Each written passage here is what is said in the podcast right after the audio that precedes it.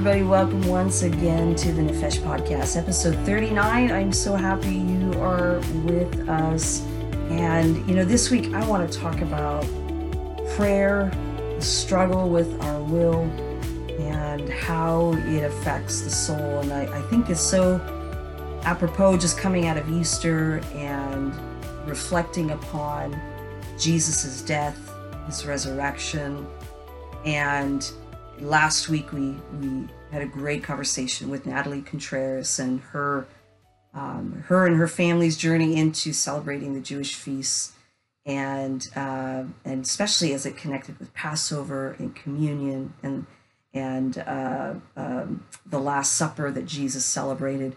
Well, I've been in this this passage of scripture in Luke uh, for a while, and particularly in Luke chapter 22. And in Luke chapter 22, it describes Jesus's Last Supper with his disciples. And a few weeks ago, we talk, talked about Peter and the impending failure that he was going to be experiencing. And after the Last Supper, Jesus goes out to pray. And it's a powerful passage of scripture. Matthew uh, refers to the garden, the Garden of Gethsemane. Luke refers to the Mount of Olives. And so it's just the Garden of Gethsemane is on the Mount of Olives essentially, but they're they're referring to it in two different ways. It's a powerful prayer. You may be familiar with it. Jesus praying very, very passionately and with, with so much sorrow and anguish about what he's about to experience to the point where he's sweating drops of blood. And the agony that he is experiencing, you know, it's often uh, we wonder what what is it that Jesus is does he know fully meaning does he know the extent is he aware of every whiplash, every or every lash of every whip, every every sense of every pain that he's going to experience on that cross and the beating beforehand? Is he dreading it? You know, kind of like it's just so so so minimal compared, you know, compared to what Jesus suffered, but kind of like going to the dentist, you know, um, the dread of what they're going to do to you and it just kind of you just are thinking about it before you actually get there because the thought is you just you know you know it's not going to be fun. Is he dreading the physical pain? Some scholars uh, refer to jesus's suffering and, and really the moment of death the moment of his sacrifice on the cross as the moment when god turns his back on Jesus, that, that he had to turn his back on Jesus because of the sin that Jesus was carrying. Well, it doesn't really say that in scripture uh, to my knowledge, but that's kind of the picture that, that some scholars and theologians have painted that that is essentially what God is doing. And Jesus himself on the cross cries out, you know, my God, my God, why have you forsaken me? So Jesus certainly feels forsaken. That there is this this almost this separation that that doesn't normally happen because Jesus and God are one. But at the moment of death and at the moment where Jesus is bearing all the sin of the world that God I don't know and and theologically this may cause people to spin out but does God kind of you know pull back in that moment, again, as if he is turning his back on Jesus. Is Jesus not just fully aware, but is he feeling it ahead of time? He says something so interesting in this passage of scripture that is another thing that scholars debate what exactly he's referring to. And in verse 39 of chapter 32 of Luke, he, he the story is set up with it says that Jesus went out as usual to the Mount of Olives. And and that helps us to understand that going out to pray was something that Jesus often did. And, and particularly in Luke, it talks about that Jesus going off by himself or, or with the disciples and praying. And it says that his disciples followed him. On reaching the place, he said to them, Pray that you will not fall into temptation. Unclear fully what Jesus means, although we, we do see that in Matthew, he specifically points that statement to Peter. And there's a thought here that, as we talked about a few weeks ago, when Jesus is, is talking about Peter's failure, hey, Peter, I know you're going to fail, but don't let that failure keep you down. When you fail and when you turn back, strengthen your brothers. And so I wonder if this prayer to not fall into temptation, what is the temptation that Jesus is actually referring to? Is the temptation about failing, or is the temptation actually the not getting up after you fail? Because Jesus knows that he's going to fail. And so I'm wondering is Jesus saying, hey, pray that you don't fail, even though I know you're going to fail and I've already told you that you're going to fail? Or is Jesus actually saying, pray that when you fail, you don't give in to the temptation to stay down, to turn away, or to give up? And I think that's important because it connects to what then Jesus prays. He in verse 41, it says, He withdrew about a stone's throw beyond them, knelt down, and prayed, Father, if you are willing, take this cup from me. Yet not my will, but yours be done. Wait a second. So is Jesus actually praying not to be killed, not to die? Is he praying for another way to to take the sins of humanity? What exactly is Jesus praying for here? Several years ago, I, have never seen the movie, but I've just heard about it. Um, several years ago, there was a movie that came out called the the last the last temptation or the final temptation of Christ, and I, I think I was a kid when it came out because I just remember, you know, adults being all upset about it. And again, I've, I've not seen it. I'm not bothered to see it. But I, I think the gist of it is that, you know, Jesus has this moment on the cross when, um, when he is tempted to get off the cross and not die, actually go through the, the, the death and, you know, kind of live a life, uh, get married, I think, have have a kid, that type of thing. Um, and so the final temptation is to instead of dying, actually, you know, living. Um, is what actually is the temptation here? What exactly is Jesus praying for in this moment? And what what is he referring to when he references the cup? Now, Matthew, in his version of this story, he talks about Jesus saying to his disciples, and particularly the three, Peter, James, and John, and he says to them, My soul is consumed with sorrow to the point of death. My soul is consumed with sorrow to the point of death. Jesus is about to die, yet he is feeling so much anguish even before the death that it's as if he is dying right then and there. And in this version, or in this this uh, in Matthew's uh, narrative, it says he falls face down. So in Luke, it talks about him kneeling down, but here in Matthew, he falls face down, or he he just like I can just picture that just dropping to his knees and just on his face praying, My Father, if it is possible, let this cup pass from me. Yet not as I will, but as you will. Well, in verse 42, so he goes, he, he gets up and he goes back and he finds the, the three of them asleep and he's like, hey guys, couldn't you hang with me for just a little bit? And then he goes back and he he prays again, but this time he says, "My Father, if this cup cannot pass unless I drink it, may your will be done."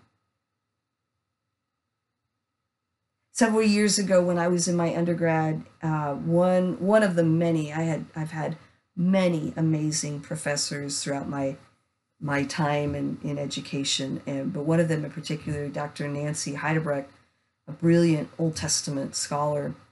And for one of our classes, we had to we were studying the book of Ezekiel, and it, it referenced the a cup, God's cup, or or the cup from God, and and we had to go through and we had to not just in Ezekiel, but throughout the whole Bible, we had to do this uh, like this cross reference search of where in the Bible it talks about a cup. And if you actually do a quick search, you see that that word cup is not is not a whole lot. It's only about 78 times in the New International Version. It's not it's not a whole lot.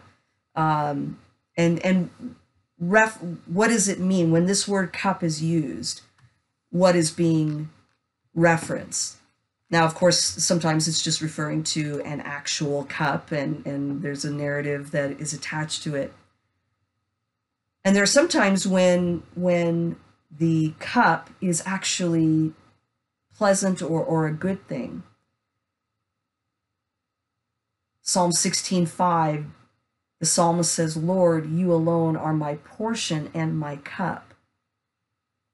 Psalm 23:5 You prepare a table before me in the presence of my enemies. You anoint my head with oil, my cup overflows. Psalm 116, 13. I will lift up the cup of salvation and call on the name of the Lord. But the rest of the times when it's talking about the Lord's cup, it's not actually a good thing. Isaiah 51 17 says, Awake, awake, rise up, Jerusalem. You have drunk from the hand of the Lord the cup of his wrath. Jeremiah 25 15. This is what the Lord, the God of Israel, said to me Take from my hand this cup filled with the wine of my wrath.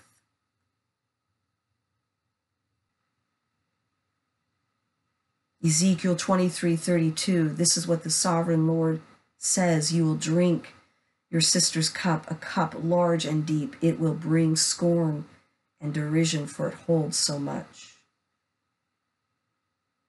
Verse 33 You will be filled with drunkenness and sorrow, the cup of ruin and desolation. Zechariah 12 2 I'm going to make Jerusalem a cup that sends all the surrounding peoples reeling. And then we see a similar thought all the way in the book of Revelation.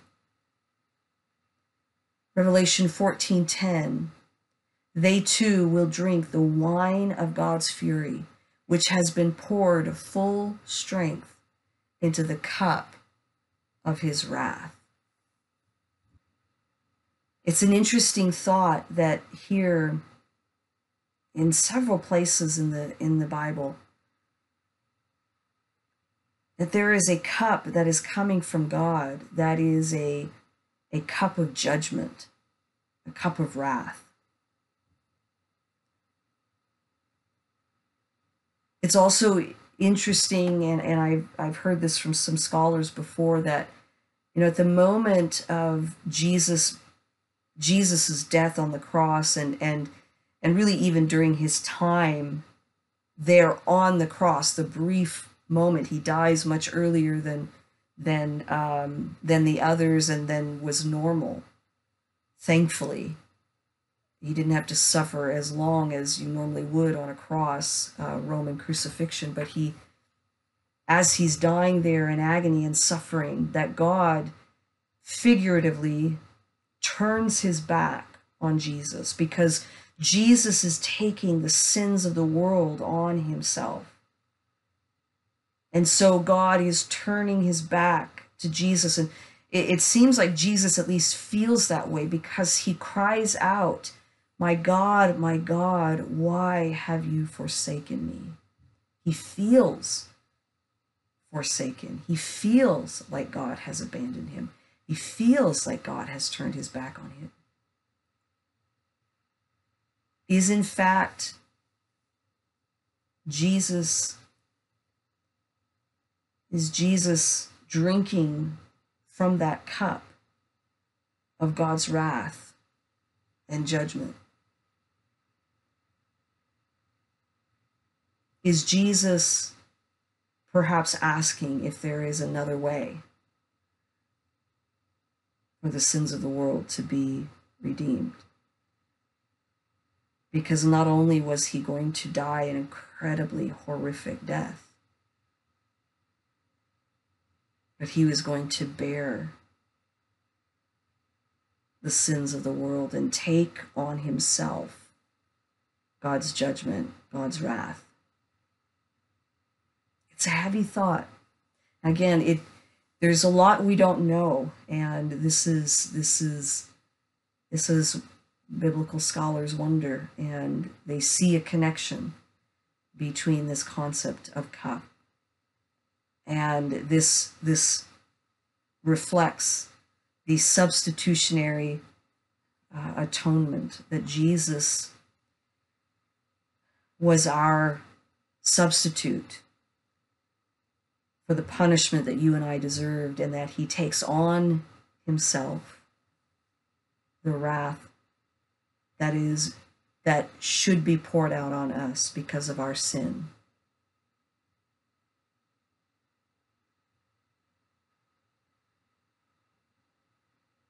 it gives it gives the death of Jesus even more weight when we think about it. We think about the emotional and spiritual anguish and burden he was bearing. So heavy that he's sweating drops of blood. So powerful that the night before it's going to happen, he is already feeling the weight of it to the point where it's as if he was dying under the weight.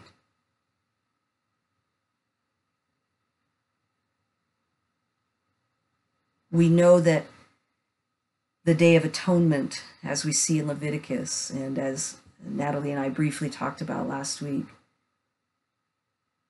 we know that Yom Kippur, the Day of Atonement, was meant to be a day of repentance for all Israel.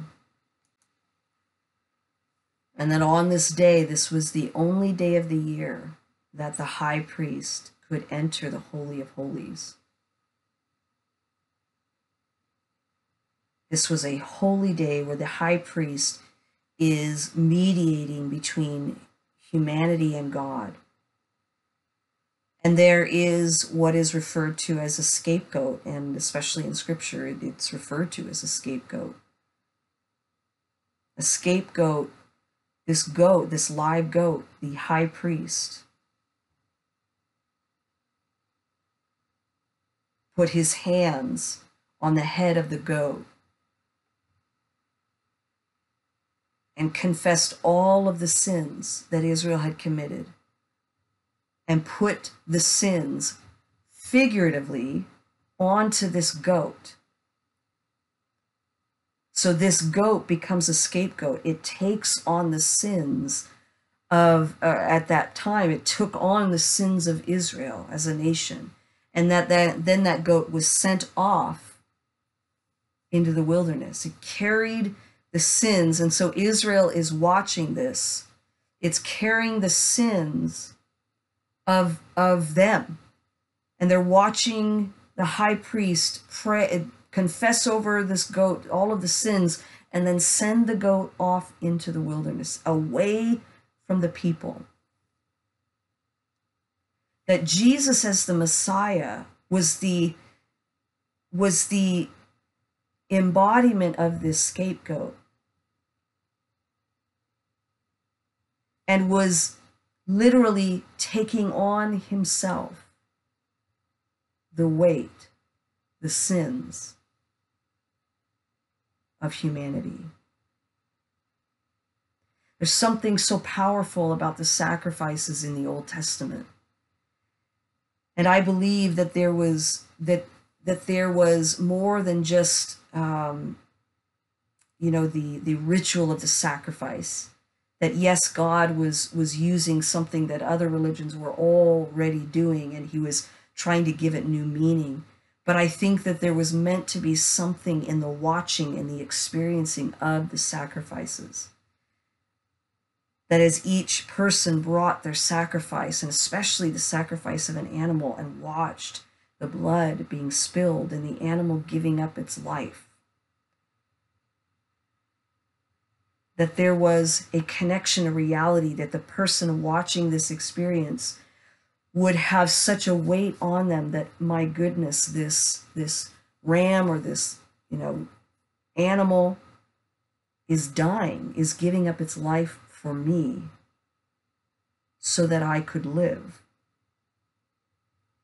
I believe that God wanted them to be there watching it, participating in it, so that they understood the weight of what was happening.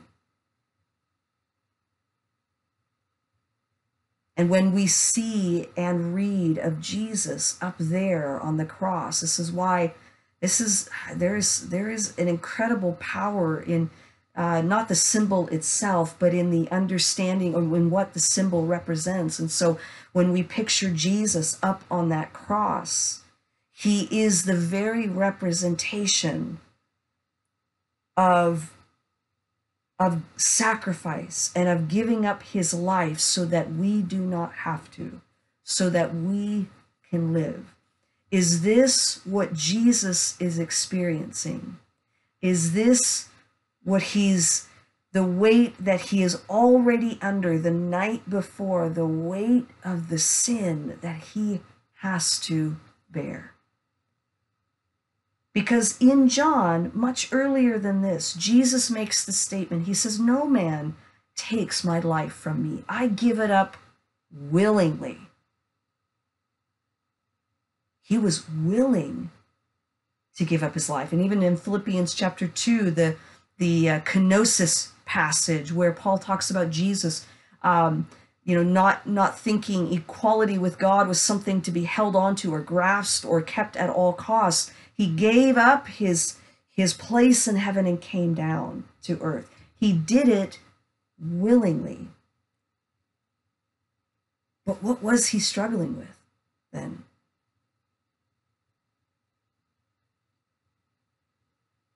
Where was his will being taxed? Where was he feeling the weight of everything?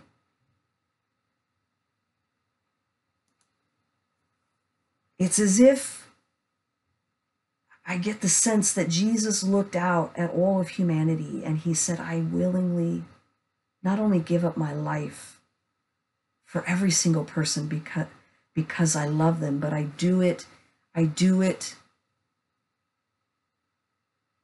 I do it out of love. I do it in the very depth of my being. I do it with every ounce and sense of love that is possible.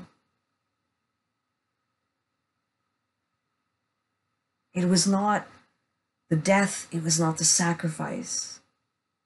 I wonder if it was the weight, literally, of the world on him. I wonder if that was the struggle.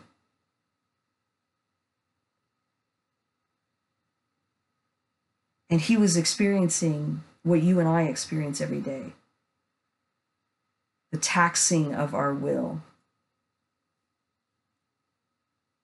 our will is it is really the seat of our decision making it is it is the the it is the determination of our of our character. Our will is what is constantly being shaped and formed whether into christ likeness or into our own likeness.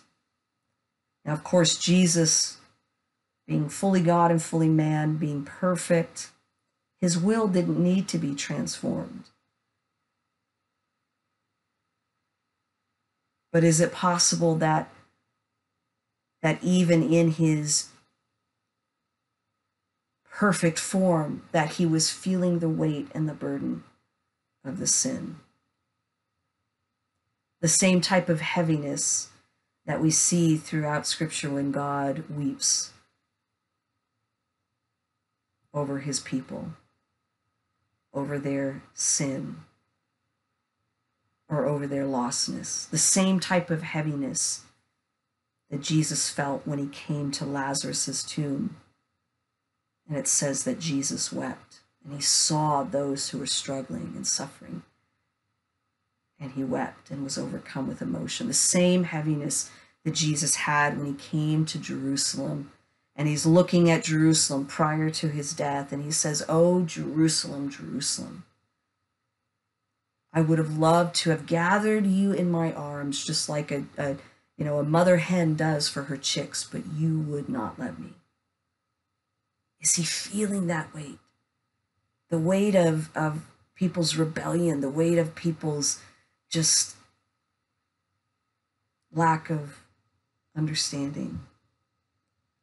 And the will, that part of him that is struggling under the weight and the heaviness that is on him, what is what is powerful about Jesus in that in that wrestling obviously is that the surrender there is truly a surrender and a per- perfect surrender. That though there is a wrestling and a heaviness there is there seems to be no hesitation on his part to to, to continue and to step forward our will struggles every day to do the things that we need to do or should be doing. There's the whole willpower depletion. We run out of willpower. We run out of energy at a certain point in, in, our day. In fact, it's so very quick. This is why why habits are so important. We've talked about that before. And so the glaring difference between Jesus's will in that story and Peter and the disciples their will. Peter's will was to not fall, to not deny Jesus. His will, or his desire rather, was that he wouldn't fail. And in fact, in Matthew uh, uh, Matthew 26, Jesus says to Peter during this this this prayer, he says, Peter, um, you know, the spirit is willing, but the body is weak. Your spirit desires, and your will may desire to do what is right.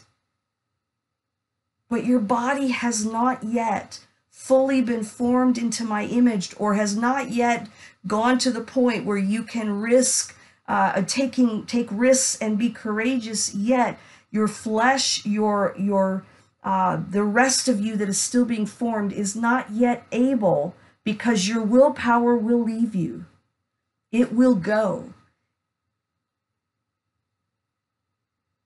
It is not yet there, which is why you need to pray all the more, Peter. Your spirit desires it, but you don't have enough willpower to keep yourself from falling back into your old ways, to keep yourself from actually falling. And obviously, the, the, the stark contrast is that Jesus, being fully formed, there was no hesitation in his will. His will was ready to surrender as if in the same breath. I just picture it in the same breath. If it be possible, let this cup pass from me, yet not my will, but yours be done.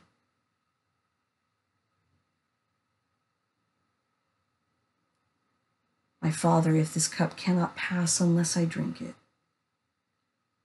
may your will be done. in the moment that he desires for a different way or for a for a lessening of the weight on him. In the same breath he is saying but my will father is surrendered to your will. Dr john ortberg whom i've mentioned before just a, an incredible uh, pastor theologian.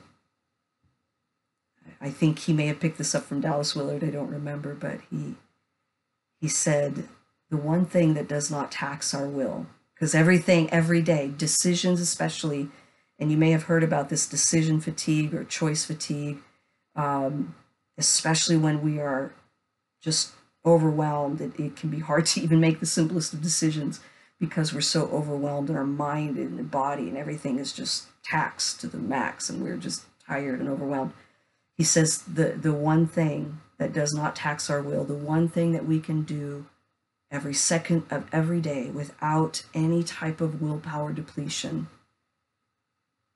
is surrender. The one thing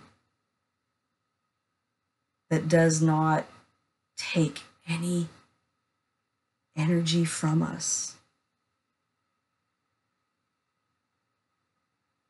that does not cause a, a, a, a struggle with our will is surrender and surrender to God. And Jesus obviously learned this, knew this, uh, probably didn't need to learn it, knew this. And so, in that very act of, of the desire or feeling that overwhelming, uh, sent the weight in that very next breath, it is but I surrender. And let your will be done. Willpower alone did not keep Jesus on that cross. It was surrender that kept him on that cross. Willpower did not get Jesus through the beating that he experienced. It was the surrender of his will to God's will. It's a beautiful thought, isn't it? Our will is in the process of spiritual formation and it, it needs so much work. And it is formed through the development of spiritual habits and disciplines that help to develop our character and it is formed through the constant and consistent surrender of our will to God's will. I pray that that you, that I, that, that all of us, as we grow in our relationship with God, we learn this, this simple act of surrender. That in those moments of temptation, trial, in those moments of difficulty,